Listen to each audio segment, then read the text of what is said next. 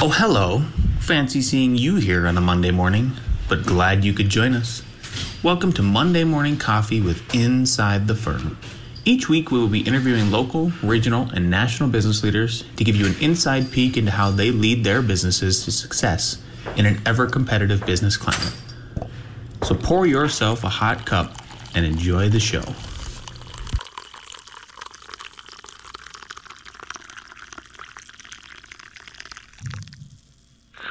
Welcome to a very special episode of Inside the Firm. Today, I am graced by Mike Acker as a guest on the podcast. He is a speaker, leadership coach, a best-selling author with over 19 years of experience in speaking, leadership development, and organizational management.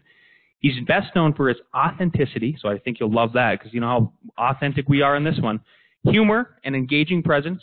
Mike specializes in fostering personal and organizational awareness, allowing the audience to personalize his presentations. His expertise in communications and leadership has drawn a wide range of engagements, including executive teams, emerging leaders, nonprofit organizations, churches, and public schools. Mike, welcome to Inside the Firm. Hey, thank you so much for having me, Lance. Looking forward to communicating with you and to your audience. Yeah, so you got in touch with me, man, a couple of weeks ago when I was in like probably day 60 in a row of everybody who listens, they know, you know, we were kind of crazy workaholics at the end of our development project. But we finally got in touch, and here we are talking today. And one of the most interesting things you were telling me about is your books. And I know I'm getting a free copy. So tell me about, this is your second. Yeah, this is my second book. So I have two, and there's actually a whole series. And really what happened was I ended up, after years of being a public speaker, I got to this spot where a lot of people were asking me to be a coach for them. And so as I did one-on-one coaching sessions, I started putting down some of those ideas on a piece of paper. Those turned on into books. And so I'm on to my third book right now. Ultimately, this whole desire to help people communicate more clearly, helping them to speak what's on their mind and what they need to say and what they intend to say. So I've got my first book, which was Speak With No Fear, about overcoming fear. And the second book just came out about how to write a presentation, write a talk, write a pitch, write a speech of any sort. And then I'm working on my next one, which is how to train for confidence in communication. So it's been a fun go that was not really planned. As you know, with your development, sometimes things come around that you just got to seize it. Yeah, totally. Tell me a little bit more about how you got into speaking so much and writing about it. I mean, was it a fear thing? Did you have that kind of fear and that you just, it's just like, I have to overcome this, and then it sort of became something you just love to do? I know for me, that's what it was. That was a life goal for me, was to, in college especially, after seeing people who were good at speaking, and our good friend Justin Matema is a listener of this, so I hope he hears this. And he was so impressed. He was so impressive at speaking. I was like, I got to get that good. So what led you to this speaking? Yeah, it was a series of just different opportunities that came up. But I think that when you're learning from somebody, you want to learn from somebody who had to learn themselves. There are some people just naturally have whatever it is that you're trying to learn. They're just a naturally good basketball player. They're just naturally good at drawing or whatever it might be. And I was just not naturally good. So I had to learn how to be good. I had to learn how to command the audience of 10,000 people. I had to learn how to overcome that fear. And so as I learned, I realized that, hey, I know what it's like for you to be terrified. I know what it's like for you to get up in front of an audience and just totally bomb it. I write about that in my book. I got up in front of my entire college to do this presentation, and it was about like 2000, right? And I got so nervous and sweaty. I started rushing my words. The president of school ended up putting his hand on me and like just basically saying, it's okay, you can finish this. I mean, it was just so bad. One of those ones where you go into your car afterwards and just put your head onto your steering wheel and just think, that was awful, and made no impact. But from there, I really was able to overcome, get better, and really get to a spot where now I tell people, you never want to erase your fear. You do want to ease your fear. You want that fear to actually be energy. So even now, when I get up in front of people, I still have a good amount of fear, a good nervousness, a good energy that's going inside of me that I can turn around to be an energetic presenter. But I had to get to that spot. I had to get to this place where I could do that. I had to gain that confidence. So now I work with people to gain that. And so through the years in my 20s, I did a lot of speaking, traveling around, camps, conferences, churches, events, all these different things, workshops that were going on. I would travel around and do that. Then I got married, settled down a little bit, didn't do as much traveling, got involved in some management, but still kept some speaking engagements on the side and some regular things at churches and such. And then over the course of years, ended up coaching more and more with my staff and with other people. And then about a year and a half ago, I started just coaching a whole bunch, which is now where I'm at. Very cool. I love how you've turned that into a total positive. I figured it was probably something like that. So tell us about, like, you know, a lot of architects, we have to go out and sell ourselves. And that's the primary audience of everybody who's listening here. That, you know, I think you and I were kind of talking about who is the audience here, and there's some realtors, but it's at least, no matter what, everybody's involved in some level of business, and they have to go out and they have to sell themselves, their product, their service, something like that. And one of the things we always preach is confidence. So how do you like to create confidence through communication, and how do you coach, you know, people through that part? Yeah, great. Well, the first thing I think is you remove the negative, and that's why I started with the book, Speak With No Fear. Some people, when they heard my title, they said, why don't you write a book called Speak With Confidence? I said, that one's coming. But really, the first part of confidence is often removing the negative. So if you can get rid of some of the stuff that keeps you back, then you can move forward.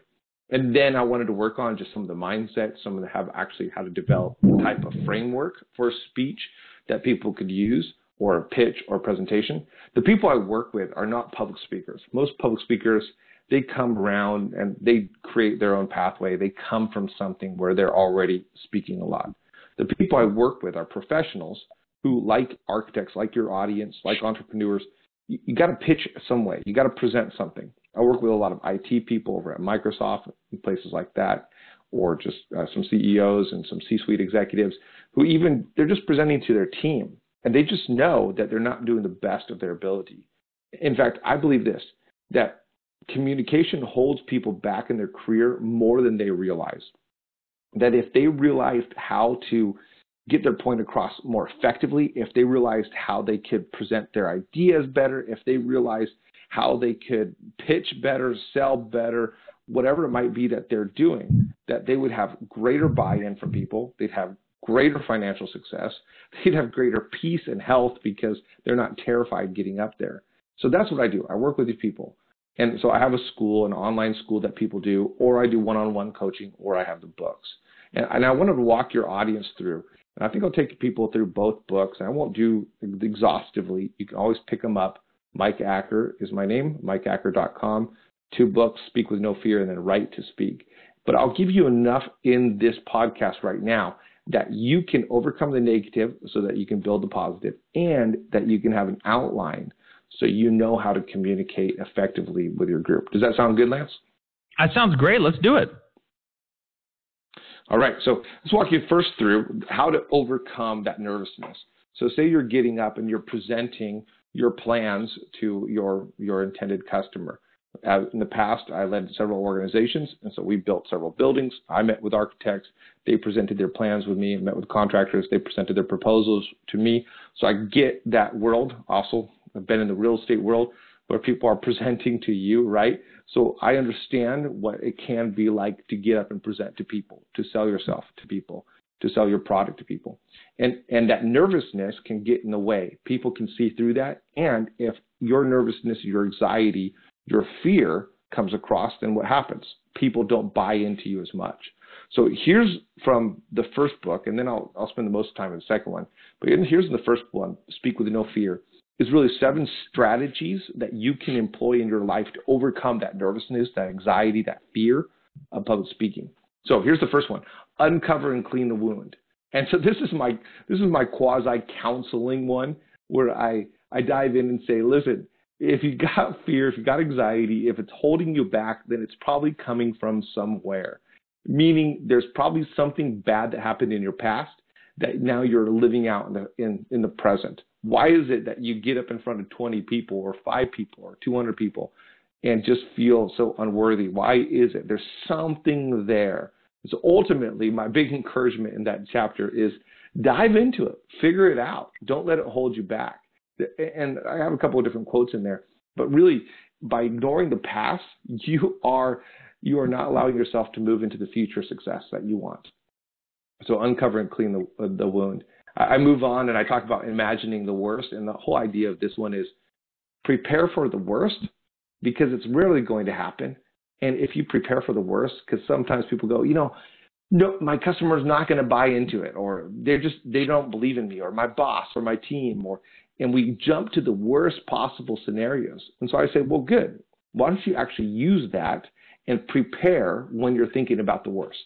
It's like when I played soccer in high school, my coach never gave it easy in our practice. He made it really hard in our practice so that in the game, it would either be on par or easier. And that's what we want to do. We want to prepare and practice and get ready through the worst so that when we get there, we go, that was a piece of cake. It was nothing like I actually imagined. So those are the first two. And then I jump into one of my favorite ones. And I think this is all of us have role models in life. And Lance, I bet you've talked about that in the past. And I have role models. And there's different ways that we just imagine that we should be. I know that you teach at Colorado University. And as you're doing work there, there's probably some different times when you started teaching that you started almost channeling someone in the past that you had that was a great professor. You thought, well, Professor X was an incredible professor, not the one from X-Men. Professor X was incredible professor, so I should be a little bit more like him or like this lady or like that guy. And we try to be someone else. And this is where I say, really, it's really important for you to know you and your style. Just because the lead architect that did all the presentations was incredible doesn't mean you have to do it that way. It doesn't mean like you have to be like your mom or your dad or your favorite professor. You need to learn you. And so when I talk about this, I dive into just doing every year I do at least one personality profile, like an Enneagram, MBTI, StrengthsFinder. After doing this for years, I've gotten into really rare ones like the Flag Test, which nobody's ever heard of. But all of those little personality profiles help me discover a little bit more about who I am. And so that when I get on stage, I'm not trying to channel and trying to imitate and trying to clone someone else. I can be comfortable with being me on stage. So when it comes to you being you, I say this, and this is one of my motivational talks when I go out and do keynotes or motivational, inspirational talks, especially for younger crowds, I'll say, first, you got to accept yourself. Then you got to appreciate yourself. Then you need to improve yourself. And there's three different areas that we do in life. Sometimes we just need to accept it. Like Lance, I don't know about you, but I'm balding now. And there's not much I can do about it. and even though it's not my preferred way, it's just what it is, right? So I need to accept myself. But there are things I can do to improve myself. I can trim up the hair, which is an external change. I can improve myself, and I can trim up some different areas, and that will help me come across better. And then I can appreciate myself. So when we look at our communication style, our presentation style, what is it that you need to appreciate? Hey, do you have a good sense of humor? Are you witty? Are you fast? Are you conscientious? Are you aware? Appreciate that. What is it that you need to just accept? Are you tall? Are you short? Are you just so dry? What is it that you just need to, that you can't change, and you just need to say, this is just who I am, and I need to accept it. And what can you improve? And improve are often the external things or the mental things that you can change so that you can come across more clearly. Some people, they want to accept that they're just long-winded. No, that's something you need to improve. You need to be able to change that. But there are other things that you just need to accept, mostly things that are inherent to you, which is why I think having personality profiles are so great. This is a huge one for me, that you being you helps you come across confidently, because then you're not trying to be someone else on stage. I've seen people get up in front to do a sales pitch or a presentation, and they become someone completely different than they are when you're talking to them one-on-one. They get loud, they get boisterous, they get serious. I had one CEO I was working with, 48 different locations across many different states for his company. And he and I were talking, and he went into his presentation that he was going to give, and he got instantly boring. I thought, what happened right there? It's because in his mind, he thought that a CEO had to be serious, that when he presented, he had to be serious. So I said, no, that's not you. Let's have you be you on stage. And if you're serious and face-to-face, you can improve some areas, you can add some humor, but ultimately you need to be you when you present as well. People want that authentic you. So that's a huge one right there. I don't know, for you, Lance, was there someone that you modeled off of? Just interacting with you a little bit here. Is there someone that you modeled off of when you started getting up in front of people? Yeah, Justin Matema, like I said. Honestly, he was so good. One of the things, so he admittedly knew he was not the best designer. But damned if he didn't sell if his design wasn't the best one. And that's what was, that was my turning point where I was like, oh my gosh, this is all about sales. Like this guy could sell a, you know, this guy could sell an ice cube to an Eskimo type of thing. You know, that old adage as it goes. So right. It was more of just me emulating like, so there's a couple things that you touched on about is, you know, knowing yourself. And then the other thing I realized is like knowing your content and owning your content, and don't point out the flaws. So when we teach our students at the University of Colorado Boulder, and they have to go through their presentations and everything, they're public speaking. A lot of them don't like it, and then they will go out of their way to point out the flaws in their designs. And I tell them, you guys, we might not have noticed that flaw if you wouldn't have highlighted it. What you need to do is you need to own all of your content that is good. You don't even have to point out the bad stuff. And then that translates, Alex and I, in the last episode of this podcast, we're talking about doing walkthroughs with, for the first time, you know, we built 8 condominiums that people are buying. And it's a new experience for us all the way around. And one of the most interesting experiences has been doing the walkthroughs with the buyers, right? They get to point out all the flaws and stuff like this. Some are very ticky-tacky. Some are a little bit bigger. Some you might not even notice.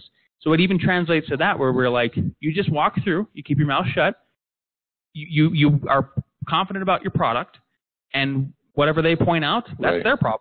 They might not have the same problems as you have, but your nose has been so close to that. So yeah, that's kind of what I would say. I was hesitating to interrupt you while you were going through. No, no problem. Are you on bullet point 5? I know you think you were going to go through like 7 or something like that. So I just want to make sure you got through those, because I think they're great. Yeah, you know, I paused halfway through just to give a little break right there.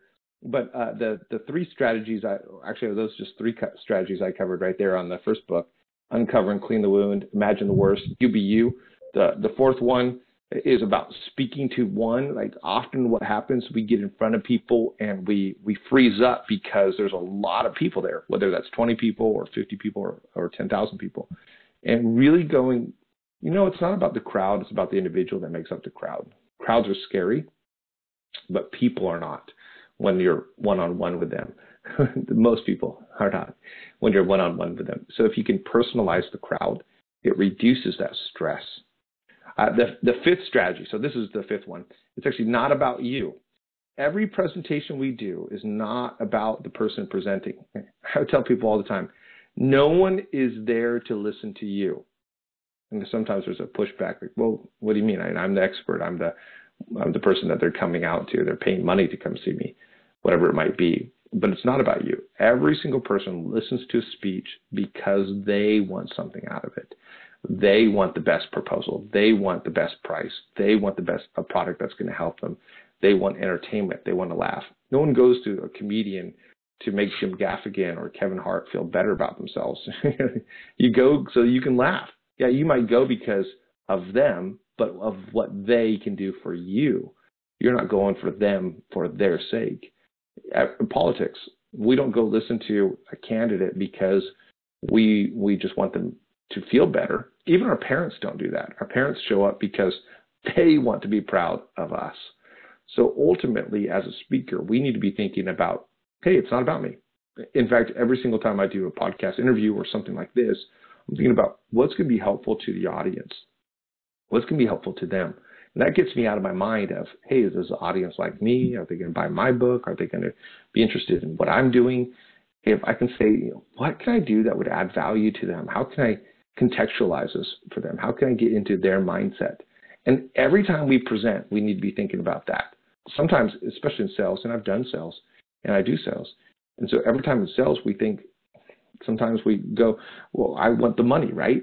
I want them to buy this. I need to put food on the table.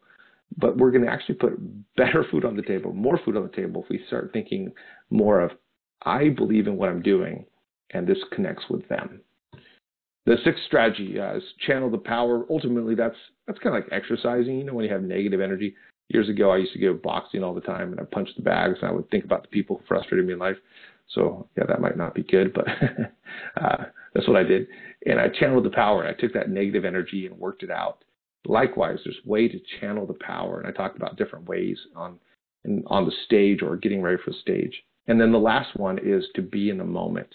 And this is a huge one. I struggle with this in my daily life, Lance. My son is 4 years old, and we'll be playing, and I'll have my phone there, and something will happen, right? And I'm taken away from being in the moment with him, and I get on some stupid email or something. I think most people can relate to that.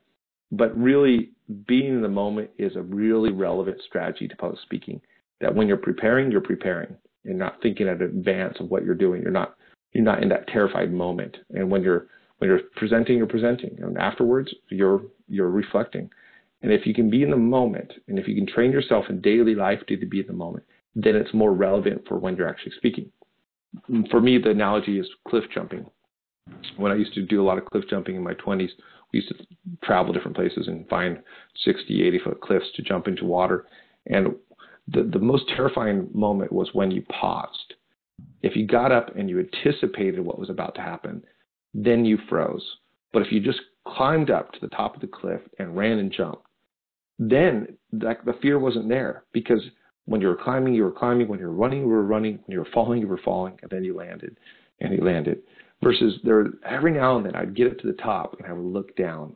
And then that one moment would freeze me and terrify me, and I keep on thinking about what's coming next. So instead of being in that next moment, learn how to be in the present moment. There's a couple of tips on there, how to do it, like looking at details around you. For all the audience today, take a moment, look at 5 details around you. Do that while you're driving later on. What you'll realize is the future fades away as you're fully focused on the present. So those are the 7 strategies, Lance, that I used in my first book, on how to overcome the negative, the fear. And then ever from there on, I'm working on building on the positive. You know, there was, so the number 5 really struck me, and I had pushback, as you predicted, because I tell everyone, everybody is here to listen to you. So stop being so bashful. We are here to listen to you. Like we're literally hanging on every word. So you should value attention to you. I'm wondering how you can sort of, how would you rephrase, how would you finish this sentence then? Because I want to, I'm toying with it in my mind, and whether or not it makes sense to me is, so you said, no one is there to listen to you. How would you finish that then? Right. Yeah. Or you could say, if I wanted to rephrase how you say it, they are there to listen to you because of what it does for them. Okay, they are there to listen to you because of what it does for them. I like that. Yep.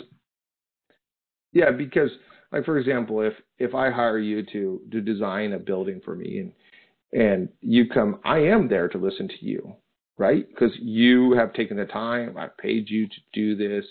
This is your profession, your expertise. I am there to listen to you, but not just to listen to you. I'm only there to listen to you because I have some interest in it.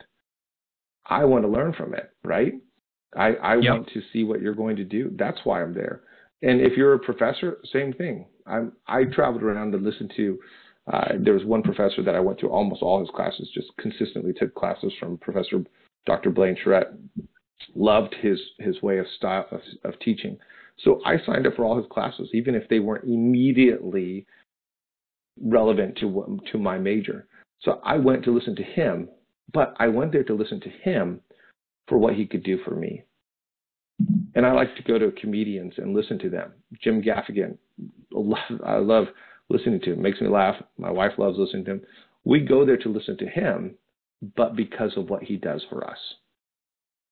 Yeah, I love it. I love it. That makes total sense. That makes you feel better. Now I believe you. Or I buy into that statement. The last thing is, well, I don't think it's, was this, I think this is number 7, be in the moment. I think it is. Do you have any? Yeah. So I used to, and I want to get back into this. I used to do 2 things when I woke up right away. Number 1 is I would, before I even had coffee, I would go put coffee on while it was brewing. Then I would meditate for at least 10 minutes. And I used to, I can't remember what app I was using, one of those meditation apps. And it was great because it helped me focus. And so like a couple of, when I was doing this, I was either one, I was taking, I think, some architecture tests to get licensed. And the other one was tests to get licensed as a contractor. It really helps with focus.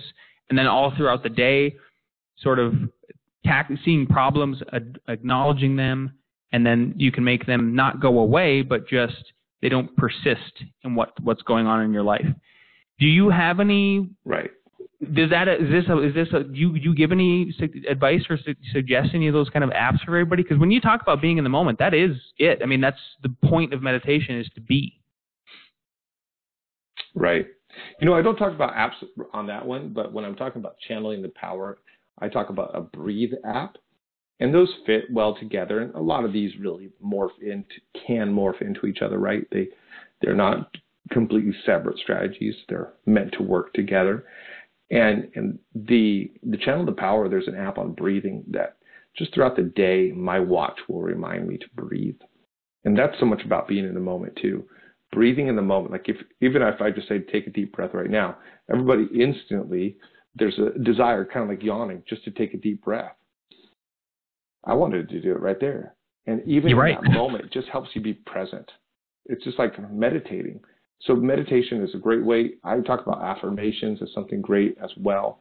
But the one little technique that I add and be in the moment is really, it comes from counseling.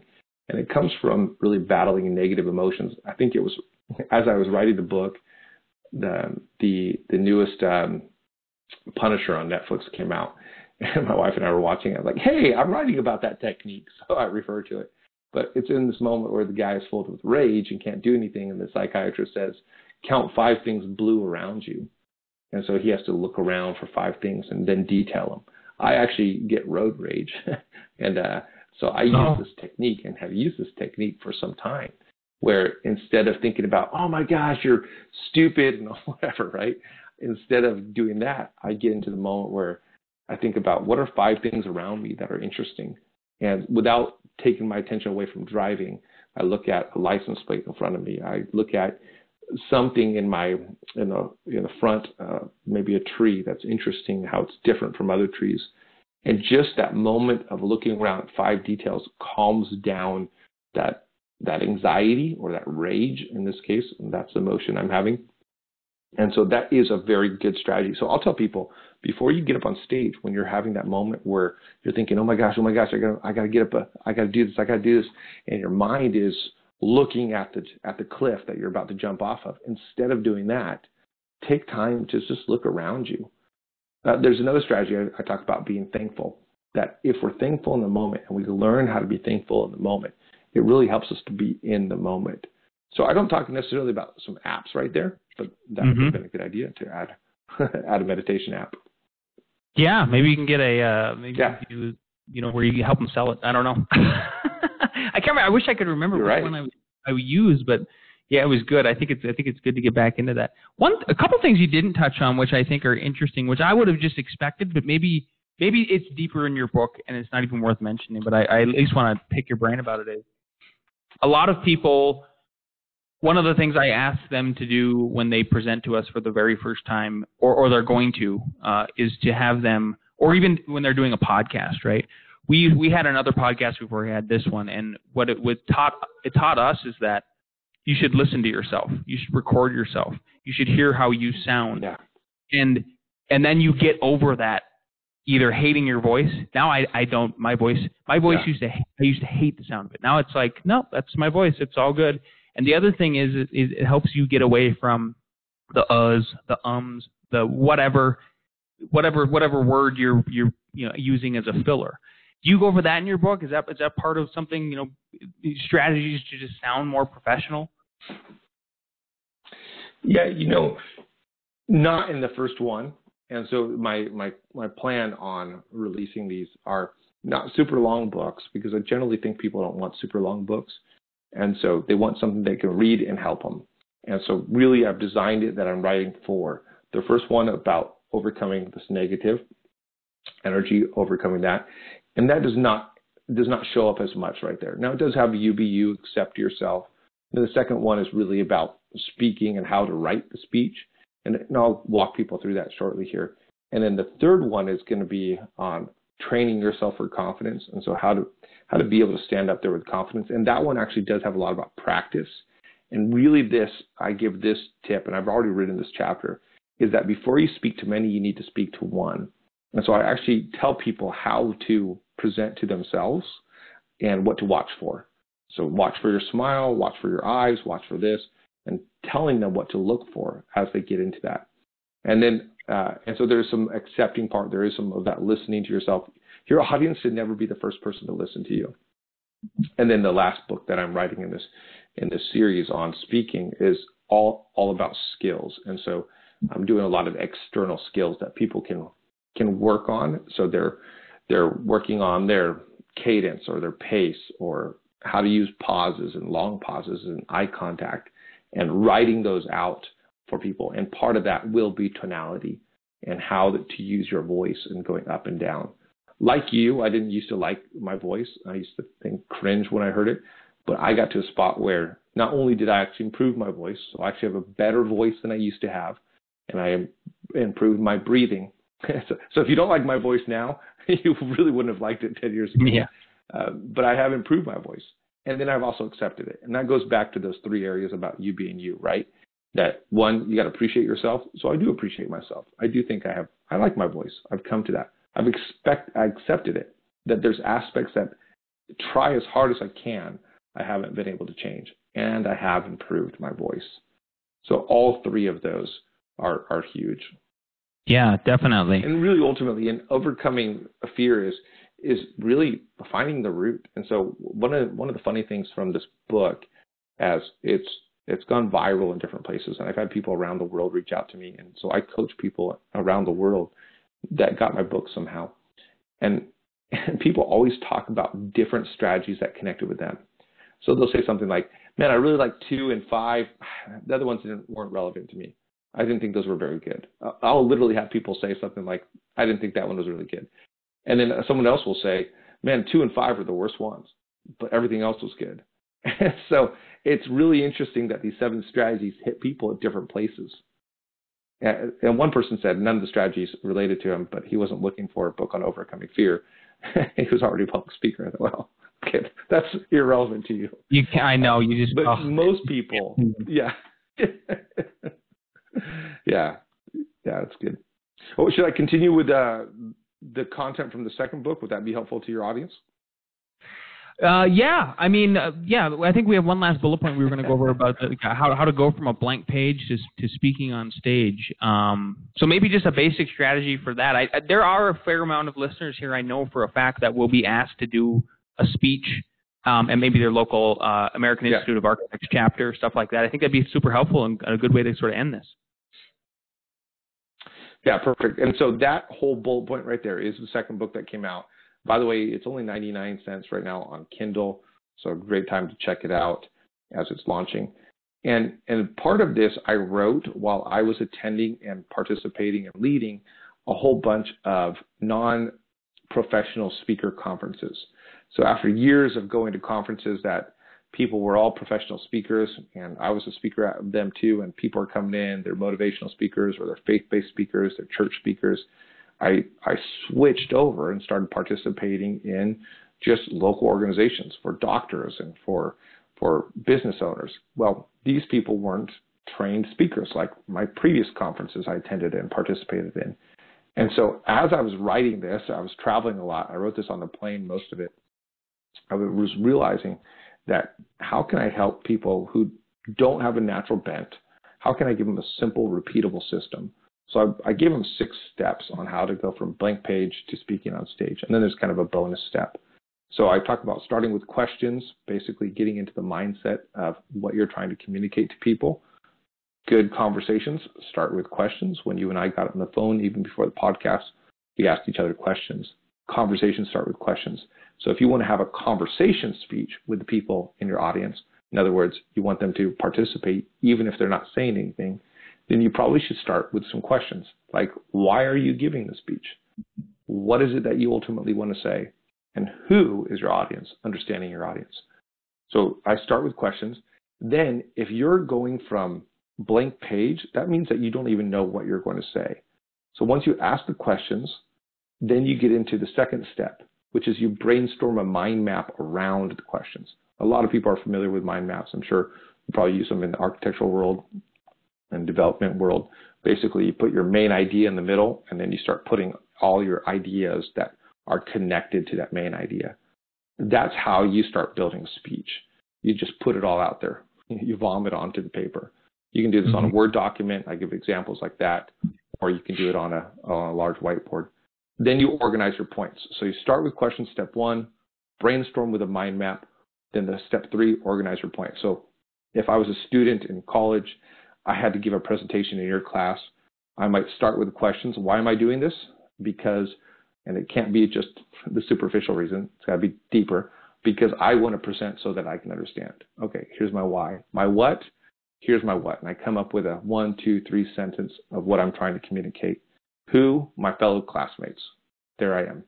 Brainstorm with a mind map. I put that what, the 1, 2, 3 sentences in the middle, and then I just jot down everything I could potentially think about. Step 3, I organize them into points. If they don't fit into a point and they don't fit into the conclusion or introduction, then I cut it. It's better to cut on the page than cut on the stage. Too many people try to cram everything they thought of into the speech, and therefore they have an awful speech or they just ramble. So you organize your points, and then after you organize your points and flesh them out a little bit, so now you have a 3, 4, 5, 6, 7 point speech or presentation, then you actually plan the conclusion. And this is what throws people off at times, because they want to plan the introduction, then they want to write the speech, and then they want to do the conclusion, because that's how you do a speech. But preparing a speech is not the same as presenting a speech. So you actually come up with the bulk of what you want to say, and then you plan how to actually get it to the audience, the conclusion. How are you going to end?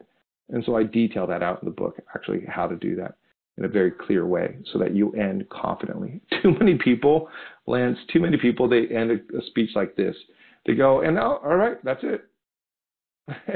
And they have a great speech, and then they just end. And so you want to make sure that the speech hits home and lands with your audience. And so I talk about how to do that. And then after you have your conclusion, you go back and you do the takeoff. And this is where you come up with your hook and your lure and all of the fancy ways of connecting, finding the audience problem and hinting at their solution. If you're presenting for a client and you have a proposal that you want to do this as well. You want to start with a hook and a lure, something to get them interested. Then you want to empathize with their problem, and then you want to hint at the solution, which is going to be the bulk of your speech. And then after you get those 5 steps, so you've got the questions, 1, 2, you've got your mind map, 3, you've got your points, 4, you got your conclusion, 5, you got your introduction, then you go back and you edit it to make it flow well. And then you practice, practice, practice. Literally, this is the step I take people through. Yeah, practice, practice, practice. So that's how to take blank stage from a blank page to speaking on stage, and in a very short period of time, right there. Yeah. That was great. Thank you so much. I think everybody's going to benefit from this. At least I hope they do, and I hope helps grow the audience for us, because I just think this is, like you said, personally, professionally, in almost every way, everybody can benefit from being a better communicator, a better speaker. It's just very helpful in life. So let's wrap this up, Mike, with so thanks for being on, obviously, but let's wrap this up. Where can people go to find you? How can they get the books? How can they follow you? Yeah, thanks so much for that, Lance. And you can find me on MikeAcker.com. So this is Mike and then ACKER, Acker.com. And if you actually Google me, I'm all over the place. I'll be the first 10 people that show up, first 10 search results that will show up. And on Amazon, if you type in Mike Acker, you can find both of my books there, Speak With No Fear and Write to Speak. Hopefully this helps you. That's ultimately my goal on this, was to develop, and that's why it's 99 cents, so that I can get it to as many hands as possible. And Lance, thank you so much for having me on the show. I told you beforehand, I was checking out some of the episodes, and I thought, man, the firing the consultant one was good, and I hope no one has to fire me. But I love the content that you're doing to add value to people. Yeah, absolutely. Thanks. Well, we'll have to have you back on maybe after the third book, Mike. Thanks again for being on. Sounds great. Thank you so much, Lance. Thanks for listening. We hope you enjoyed it. And if you did, don't forget to leave us a 5-star review on the iTunes app. Tip your barista, and we'll see you next week for more Monday Morning Coffee with Inside the Firm.